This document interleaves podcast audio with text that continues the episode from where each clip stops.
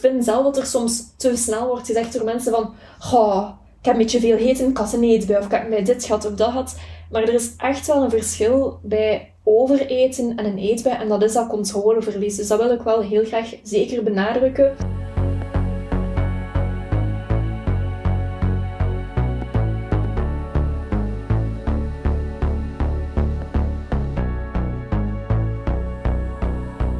Hallo, welkom bij alweer de 6e aflevering. Vorige keer hebben we een heel thema gedaan over anorexia. Dit keer gaan we beginnen met een nieuw thema, namelijk bulimie. Ook weer zoals vorige keer gaan we hier eerst wat uitleg geven van wat is dat nu eigenlijk allemaal. Wat kan je erbij doen? Zijn er behandelingen mogelijk? Daarna hebben we ook weer 2 getuigenissen en op het laatste ook weer van een expert waar we een gesprek mee gaan aangaan. Maar nu dus de eerste aflevering van wat is bulimie nu eigenlijk en hoe kan je het bijvoorbeeld herkennen of wat is het verschil misschien ook met anorexia? Dat is misschien ook wel een belangrijke om weer te geven. Als we gaan kijken naar bijvoorbeeld wat is bulimie, dan denk ik dat veel mensen soms gedachten gaan hebben van oh ja, hoe ziet dat er dan uit? Wat is dat? We hebben daar misschien wel een beeld over. Vaak denken we aan het compensatiegedrag, dus eigenlijk eerder het purgeren, wat daar inderdaad in aanwezig is. Maar het is ook wel belangrijk om te vermelden dat er hier ook sprake is van eetbuien.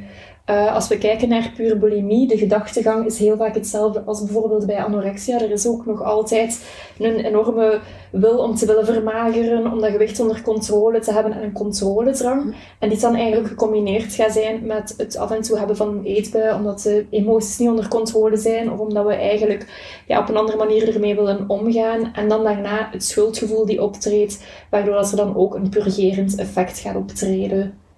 Hier is het ook wel belangrijk om te zeggen dat echt wel die eetbuien hier heel hard te domineren en dat dat wel het ding is dat voornamelijk naar voren komt. Dat gaat ook heel vaak gepaard met controleverlies ook echt wel. Dat kan gaan over zowel een objectieve als een subjectieve eetbui dat we dan hebben. Dus objectief van iemand anders zou ook zeggen van dit is inderdaad veel voeding om in één keer op te eten. Maar het kan bij bulimie ook subjectief zijn, waarbij dat de persoon zelf eigenlijk het gevoel heeft van dit was echt een moment van controleverlies bij mij. En het is echt dat controleverlies waardoor wij kunnen zeggen van het gaat hier om een eetbui. En zo voelt de persoon het ook echt aan. Want ook vanaf dat die eetbui begint, voel je het echt aan alsof je in een soort van roest zit. Je weet niet meer wat je aan het eten bent, hoe dat je voelt. Je hebt geen besef van tijd. Ook verzadiging speelt totaal geen rol niet meer. Dus het is maar pas vanaf dat je uit die roest komt, dat de eetbui ook stopt en dat mensen dan inderdaad het schuldgevoel krijgen en dan beginnen compenseren om van dat schuldgevoel eigenlijk een beetje af te geraken. Het is ook zo, er is een heel groot verschil tussen eigenlijk een eetbui hebben en extreme hunger. Want extreme hunger is bijvoorbeeld iets wat kan voorkomen in alle eetstoornissen. En dat is het moment dat je zo'n danig groot hongergevoel krijgt, omdat je lichaam aan het rebelleren is en daar effectief tegenin aan het gaan is. En je daardoor heel veel honger geeft en dat je begint te eten. Maar bij extreme hunger is het echt wel die een honger die gaat overheersen en die eigenlijk gaat zorgen dat we gaan moeten eten. Maar dan smaak je wel nog altijd je eten. Dan kan je zelf nog altijd keuzes maken wat dat je wilt eten. En terwijl bij eigenlijk de eetbui zelf gaat het eerder echt over die controleverlies, zoals dat Fien ook zegt. Dat we echt wel gaan merken, smaak doet er niet toe, je zou alles door elkaar kunnen eten. En ik ga eerlijk zijn, dat kunnen soms echt combinaties zijn waar dat je op een ander moment zou denken van dat past toch gewoon niet samen. Of dat is toch niet hetgene wat ik op dat moment wil eten, want het gaat niet over wat er wordt gegeten, maar het gaat echt wel over het kunnen wegduwen van wat we aan het voelen zijn op dat moment. Dus ik omschrijf dat soms als het soort van een dekentje op jezelf leggen, om je even wat te sussen en even wat dat hoofd leeg te maken, om in die roest te gaan. En dan, dat is wat er eigenlijk aan het gebeuren is. En tijdens een eetbui kan je ook zelf niet stoppen. Je kunt de gedachte hebben van, ik wil hiermee stoppen, ik wil dit niet meer. Maar eigenlijk lukt dat ook op dat moment niet om dat te stoppen. Want ik vind zelf dat er soms te snel wordt gezegd door mensen van oh, ik heb een beetje veel gegeten, ik had een eetbui, of ik heb mij dit gehad of dat gehad. Maar er is echt wel een verschil bij overeten en een eetbui. En dat is dat controleverlies. Dus dat wil ik wel heel graag zeker benadrukken. Omdat als je zelf bulimie hebt, kan dat soms heel confronterend zijn als mensen tegen jou zeggen van ja, maar ik heb dat ook soms een eetbui en dat is niet erg en iedereen heeft dat wel een keer. Maar dat is niet zoals gewoon in je zetel zitten en je zak chips leeg eten. Ik denk inderdaad dat iedereen dat wel een keer meemaakt, dat mindless eten. Maar een eetbui is niet mindless, dat is echt die drang, die controle die je verliest. En vaak op het moment dat die eetbui begint, is die drang zo hard aanwezig en dan ga je ook niet meer kunnen ingrijpen op dat moment. Dat voelt voor heel veel mensen ook heel overweldigend aan, waardoor dat er ook een soort van angst gecreëerd wordt van dat kan me hier precies op elk moment een beetje overkomen. Dus dat is ook gewoon heel moeilijk om daar open over te zijn met de omgeving heel vaak, omdat er zo'n groot taboe nog altijd rondhangt. Waardoor dat er natuurlijk ook heel veel schaamte bij komt kijken bij heel veel mensen of patiënten, dat wij ook wel merken. Dat het zelfs soms 15 jaar kan duren voordat mensen effectief naar hulp gaan zoeken. Gewoon omdat ze niet goed weten van wat is er hier aan het gebeuren, omdat de omgeving het ook niet snapt. En ze weten ook niet goed van wat is dit nu, hoe moet ik hiermee naar buiten gaan. Want er wordt, wanneer het over eetstoornissen gesproken wordt, gaat het eigenlijk bijna altijd over anorexia. En de rest wordt eigenlijk een beetje vergeten, alsof dat precies niet even erg is. Terwijl dat eigenlijk wel veel erger is dan bij bulimie te gevolgen. Maar dat is natuurlijk wel een beetje het probleem dat wij ook natuurlijk naar buiten willen krijgen. Van, het is echt superbelangrijk, ook bij bulimie, dat je er wel echt op tijd bij bent. En dat je ook echt wel niet die schaamte moet voelen. Dat is echt helemaal oké om daar open over te zijn. Wel begrijpend natuurlijk dat de omgeving daar niet altijd evenveel van snapt. Maar weet dat je ook niet alleen bent in dat gevoel en dat je wel echt effectief naar hulp mocht vragen natuurlijk. En ik denk dat het ook belangrijkste is, het is inderdaad zo dat je naar hulp mag vragen. En het is niet zo dat bulimie het mindere erge eetstoornisje is, zoals dat Fien ook zegt. Want zoals dat ze zei, de gevolgen ervan zijn vaak ook wel echt een stukje erger. Maar ik vind ook, het moeilijke bij bulimie is, het is heel vaak een onzichtbare eetstoornis. Omdat, sowieso, denk ik, iedereen met een eetstoornis zijn meesters in het verbergen ervan dat we het hebben. Maar bij bulimie zijn er ook veel minder uiterlijke kenmerken die ons gaan tonen dat er effectief iets aan de hand is. Of het zal al zijn dat er echt lichamelijke gevolgen zijn die al redelijk drastisch zijn, zoals elektrolytenverlies, hartfalen die erin komt. Maar dat is natuurlijk iets wat we hopelijk dat je niet te snel gaat meemaken. Maar zelf dan nog wordt er toch gedacht van, ja, maar ik heb toch geen ondergewicht of ik weeg toch nog voldoende, dus het is toch niet erg of we willen het bijna geen eetstoornis noemen. En dat is eigenlijk ook een stukje de reden dat de fatale gevolgen eigenlijk bij bulimie meer zijn dan bijvoorbeeld bij anorexia. Dus dat is wel een heel belangrijke om ook te gaan zien. Het is ook niet zo dat er geen wilskracht is bij de mensen die bulimie hebben. Want er wordt ook vaak gezegd van ik kan dat dan niet, heel restrictief zijn of dergelijke. Maar daar gaat het ook niet om. Het is gewoon een andere manier om met die gevoelens om te gaan. En we zien het ook heel vaak dat bijvoorbeeld in de behandeling van bijvoorbeeld anorexia, dat het soms kan verschuiven meer richting bulimie in het behandelproces. Omdat er dan meer wordt beginnen te eten. Het is moeilijk om met die gedachte om te gaan dat we meer aan het eten zijn. En dan komt er terug compensatiegedrag optreden. Dus het is niet zo dat je van de ene eetstoornis in de andere gaat hoppen. Zeker niet. Want de gedachten zijn dus effectief redelijk gelijklopend. Maar het is gewoon het gedrag die erachter zit, die gaat veranderen. Ook merk ik zelf op in behandeling dan dat bulimie vaak ook moeilijker te behandelen is. Dat we vaker zo tegen bepaalde struikelblokken aanlopen, omdat die compensatie daar ook in zit. En dat we echt wel gaan moeten kijken van hoe gaan we met die compensatie omgaan en hoe gaan we dat er ook een stuk gaan uitkrijgen. Dus mijn eerste vraag eigenlijk altijd als iemand komt met bijvoorbeeld bulimie, is van oké, maar waar heb je het meeste last van? Heb je meer last van bijvoorbeeld de eetbuien? Merk je daarop van dit is echt wel heel lastig voor mij en ik merk dat daarin de mogelijkheid is om ermee om te gaan? Of gaat het eerder over het compensatiegedrag? Want soms kan het compensatiegedrag de trigger zijn dat er terug eetbuien komen. Maar soms kan het zijn dat de eetbuien echt aan de oorsprong liggen. Dus dat is echt wel één dat wij altijd proberen te onderzoeken als er iemand bij ons komt. Het is inderdaad compensatiegedrag dat een hele moeilijke is. Omdat het ook op heel veel verschillende manieren kan voorkomen. En gelijk dat je ook al hebt gezegd, Lotte, het is ook heel vaak gewoon onzichtbaar voor de rest van de omgeving, omdat er niet altijd ondergewicht is. Er is vaak een heel normaal gewicht of overgewicht. Het maakt eigenlijk niet zo heel veel uit. Maar daardoor blijft het ook natuurlijk een beetje verborgen voor de rest. Naast dan de controle en de compensatie dan, dat we dan een beetje gaan onderzoeken, gaan we ook gaan kijken van oké, als die eetbuien dan gaan uitlokken, van waar komt dat dan? Wij merken heel vaak in consultatie dat dat zo uit 4 hoeken kan komen. Dus dat we daar merken, het is oftewel lichamelijk. Dus bijvoorbeeld het volgen van een heel restrictief dieet, is een heel slecht slaappatroon, waardoor dat je daardoor lichamelijk meer drang gaat hebben. Dan ook emotioneel, zowel positieve als negatieve gevoelens zijn daar trouwens, kunnen een trigger zijn. We merken wel meer bij de negatieve gevoelens, zeker wanneer dat er bijvoorbeeld een slecht lichaamsbeeld is of zo, dat dan een trigger kan zijn. Zeker op slechte dagen of wanneer dat mensen bijvoorbeeld heel perfectionistisch zijn en het gevoel hebben dat ze gefaald hebben, dan kan dat ook heel hard triggeren. Dan hebben we ook nog een hoek van gewoonte, dus dat dat echt gebonden is met een bepaalde plaats. Ik heb bijvoorbeeld ook patiënten waarbij dat telkens op kot gebeurt, dat dat echt gelinkt is aan een bepaalde plaats of omgeving, waardoor dat eigenlijk al onbewust direct triggert vanaf dat je daar komt.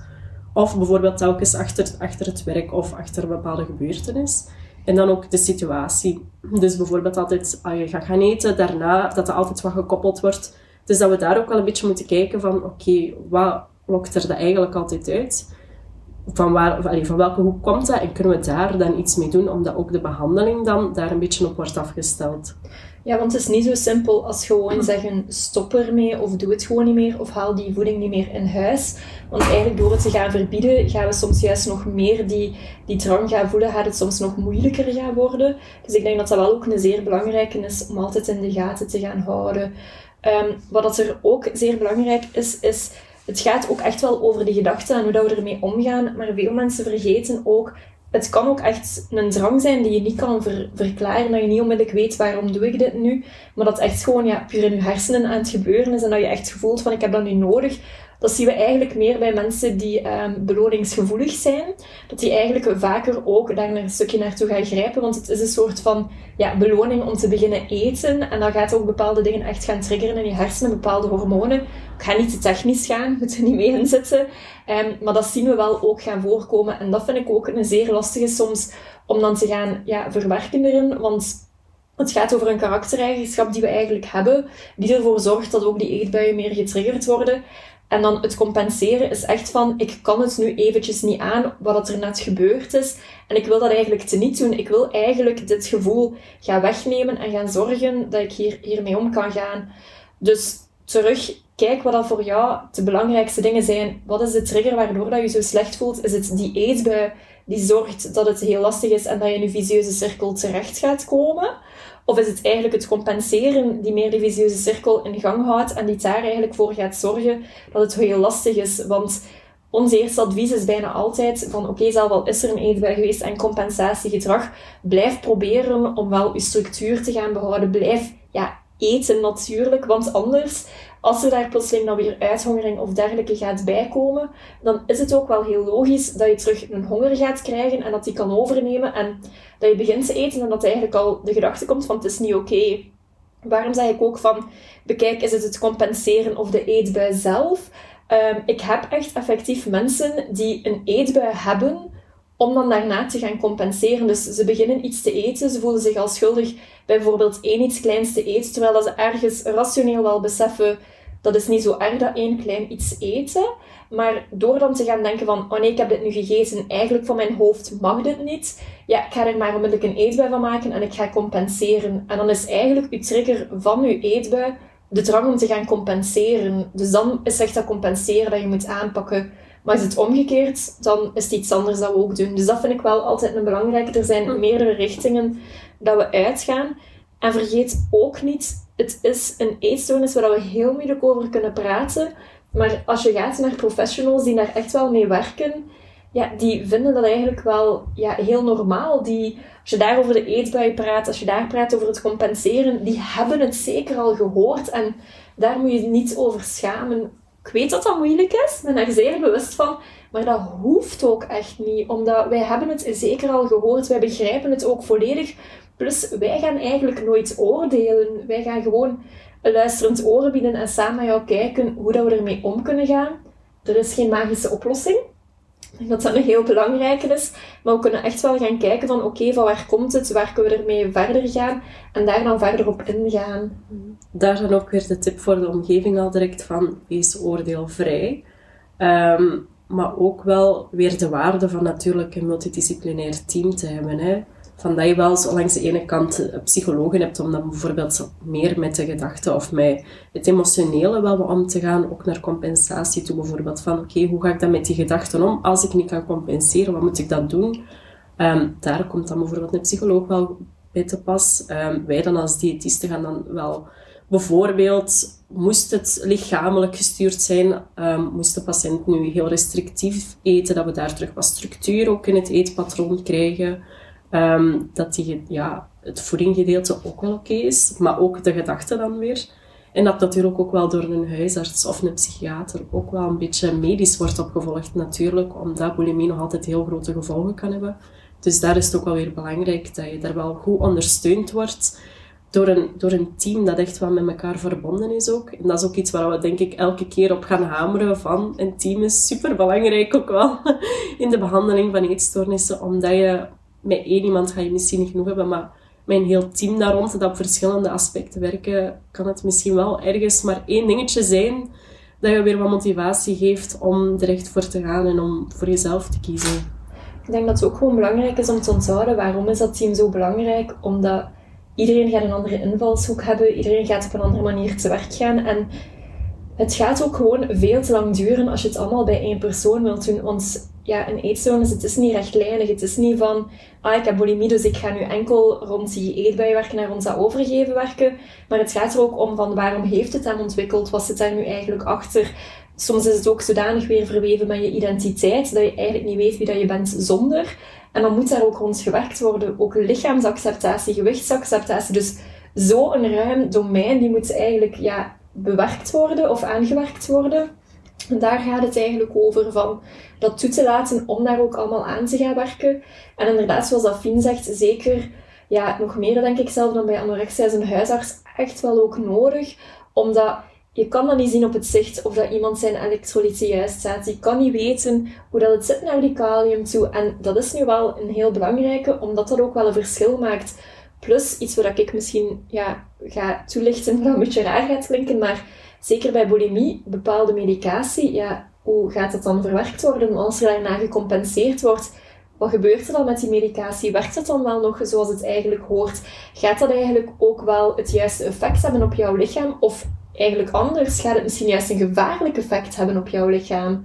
En ik denk dat dat ook wel een zeer belangrijke is om te onthouden, want dat zijn dingen dat je niet onmiddellijk aan zou denken. En dat zijn dingen dat we soms zouden overlacherig doen, van dat is allemaal wel oké en dat komt wel in orde. Maar het is wel over jouw lichaam dat gaat. Het gaat ook wel over jouw leven. En dat leven ook terug weer kwaliteit gaat geven, maar ook zorgen dat jouw lichaam er ondertussen niet onderdoor gaat. Dus ik denk dat dat wel een zeer belangrijke is, ook om nog een keer duidelijk te gaan benadrukken. Mm-hmm. Wees ook... onthoud ook altijd waarom dat je het doet. Ik denk dat dat een hele belangrijke is ook. En we merken ook gewoon enorm hard dat die overeenkomsten tussen de eetstoornissen wel enorm hard naar boven komt. Ook bij bulimie, dat eigenlijk, de gedachten zijn echt wel hetzelfde zoals eigenlijk gezegd. Maar zeker hier... is het wel echt belangrijk dat medisch wordt opgevolgd. En dat wel echt... niet onderdoet aan andere eetstoornissen en dat echt wel erg genoeg is. En dat je echt wel om hulp mag vragen. En dat is echt wel de boodschap dat we vandaag zeker willen meegeven. Van, het is oké om hulp te zoeken en het niet alleen te kunnen. Dat is ook niet meer als normaal. Dat soms ook gewoon te diep zit. En dat je gewoon even geen uitweg niet meer ziet. En dan is het ook echt oké om die hulp te aanvaarden en te gaan zoeken. En betrek ook je omgeving daarin. Maak het ook bespreekbaar dat jij ook daar je draagvlak hebt. Op de momenten dat de hulpverleners er niet zijn. Dat je omgeving ook wel ergens weet van oké, hoe kunnen we dat hier gaan aanpakken. Dat jij ook in een veilige omgeving voelt. En dat je kunt aangeven van kijk, ik voel me niet goed. Is er iets wat ik kan doen, dat je daar wel een beetje een uitweg kunt vinden van als het echt niet goed gaat. Wat kan ik hier dan allemaal gaan doen om misschien een beetje met die eetbuien ook wel wat om te gaan en om het ergens te leren plaatsen. Ja, te aanvaarden inderdaad.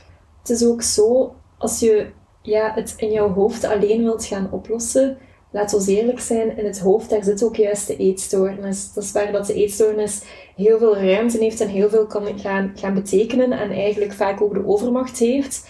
En op het moment dat die eetstoornisstem zo hard aan het roepen is, dan is het ook heel moeilijk om te gaan zeggen van oké, ik ga daar nu zelf tegenin gaan en ik ga zelf graven in mijn hoofd om de manier te vinden om ermee om te gaan. Dus daarom dat ook hulp nodig is om u daar een stukje in te helpen en u soms een keer uit dat hoofd te gaan krijgen om te zorgen van kijk, zo en zo zit het in elkaar.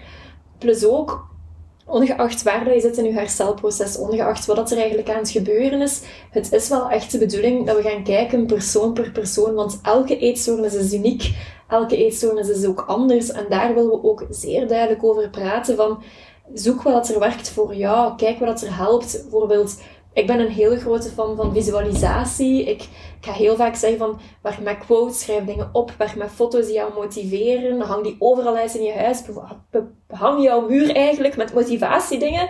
Maar dat werkt natuurlijk niet bij iedereen. Dus het is echt wel gaan zoeken van, wat kan er mij eventueel helpen en hoe ga ik daar dan mee verder gaan? Plus, zoek ook de mensen in jouw omgeving dat je kan vertrouwen, omdat... Je moet niet tegen iedereen vertellen dat je een eetstoornis hebt. Je moet niet tegen iedereen vertellen dat je ermee struggelt. Ja, anders wordt dat heel zwaar als iedereen enkel daarmee bezig is. Maar je hebt wel een paar personen dat je gaat voelen van... Oké, bij hun, er is hier een raakvlak, die gaan mij wel kunnen helpen, die gaan mij kunnen steunen.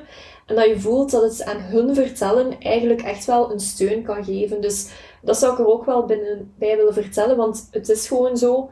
Ook in de omgeving, ja, er is niet dat we altijd alles weten over eetstoornissen, hoe hard we dat soms zouden willen. En dan kan het zijn dat zij soms juist eerder triggerende dingen gaan zeggen of de foute dingen gaan zeggen. Dat is ook hun recht natuurlijk, maar daar moeten we soms wel ons bewust van zijn en ook wel rekening mee gaan houden. Dus deel het met wie dat je zelf wilt, zorg voor je raakvlak en onthoud, iedereen verdient hulp. Het is niet dat je het moet erg genoeg zijn, of het is dit of het is dat. Hoe vroeger we erbij zijn, hoe zekerder dat we zijn dat het iets, ik wil niet zeggen makkelijker, maar dat we zo meer de kans hebben dat we er effectief volledig kunnen uitgeraken. Want misschien herinneren jullie zich nog van de podcast met Josephine, dat ze heel duidelijk vermelden, er zijn verschillende manieren van herstellen. We hebben mensen die bijvoorbeeld volledig kunnen herstellen. Dat kan echt dat we vrijkomen van de gedachten. Er is ook een groep van mensen die eigenlijk niet volledig hersteld is, maar die kan leren leven met ook de eetstoornis. En dat die wel nog een stukje aanwezig is. En we weten, de kans op volledig herstel is wel groter als we er vroeger bij zijn. Natuurlijk, dat betekent niet als je al langer in je eetstoornis zit dat je niet geholpen kan worden. Herstel, het duurt lang. Dat weten we, want het is ook een heel moeilijk proces. Maar het is wel jouw eigen proces. En wij geloven nog altijd steeds, iedereen kan ervan genezen. Iedereen kan eruit geraken. Maar het gaat er ook over van, waarvoor gebruiken we het? En is het iets dat we anders dat we kunnen vinden? Dus ik wil dat ook wel nog een keer gaan benadrukken natuurlijk. Absoluut, ik volg dat ook volledig. Zeker in het visualiseren ook. Dat wil ik zeker nog een keer zeggen. Ik denk dat dat voor heel veel mensen wel een helpende is. Omdat gewoon in momenten dat het wat minder gaat, is het gewoon heel moeilijk om zelf nog je motivatie naar boven te halen als het niet visueel is of als niemand dat tegen jou zegt. Dus dat volg ik zeker wel volledig.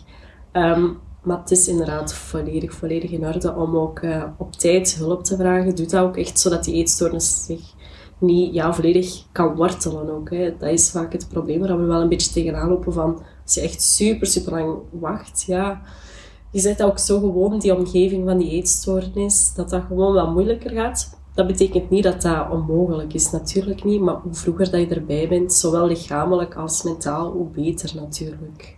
Want het is nog altijd, op sommige vlakken je beste vriendje, de eetstoornis. En op andere vlakken is het eigenlijk je ergste vijand. Want het maakt je ook volledig kapot. En ik vind het moeilijkste is het... effectief gaan leren aanvaarden dat er een probleem is, effectief aanvaarden dat er een eetstoornis is vaak al een hele grote, moeilijke, maar ook zo belangrijke stap. En dat willen we dan eigenlijk ook gaan benadrukken van, het is oké, twijfel je erover, heb ik een eetstoornis of niet, dan kan je daar ook over praten en dan kan je dat ook wel echt wel gaan vermelden. Ik weet dat we nu weer niet echt heel technisch zijn gegaan en heel hard over de gevolgen hebben gehad, maar ook, net zoals bij anorexia, gaan we hier ook een blogbericht over schrijven waar dat er ook nog wat meer achtergrond in zit. Dus zit daar niet mee in, je kan dat ook wel nalezen.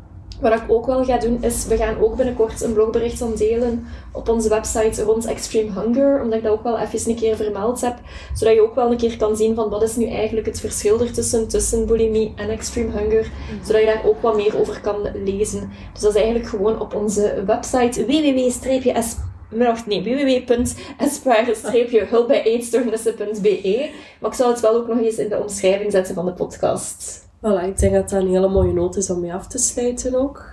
Volgende week hebben wij dan inderdaad weer 2 getuigenissen dat er komen. eerst getuigenis, dan een week ertussen, dan nog een getuigenis. En dan weer met een expert. Dus hopelijk zijn jullie er dan ook bij. Alvast dikke merci om te luisteren. En hopelijk hebben jullie iets bijgeleerd. Salut!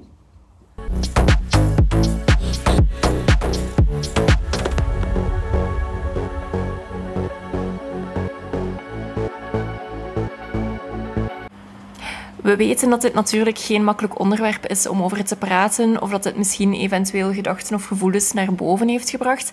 En daarom willen we je echt eraan herinneren dat je ook ergens terecht kan. De mensen van AWEL staan eigenlijk altijd klaar om je verder te helpen. Het kan zijn een belletje of via de chat.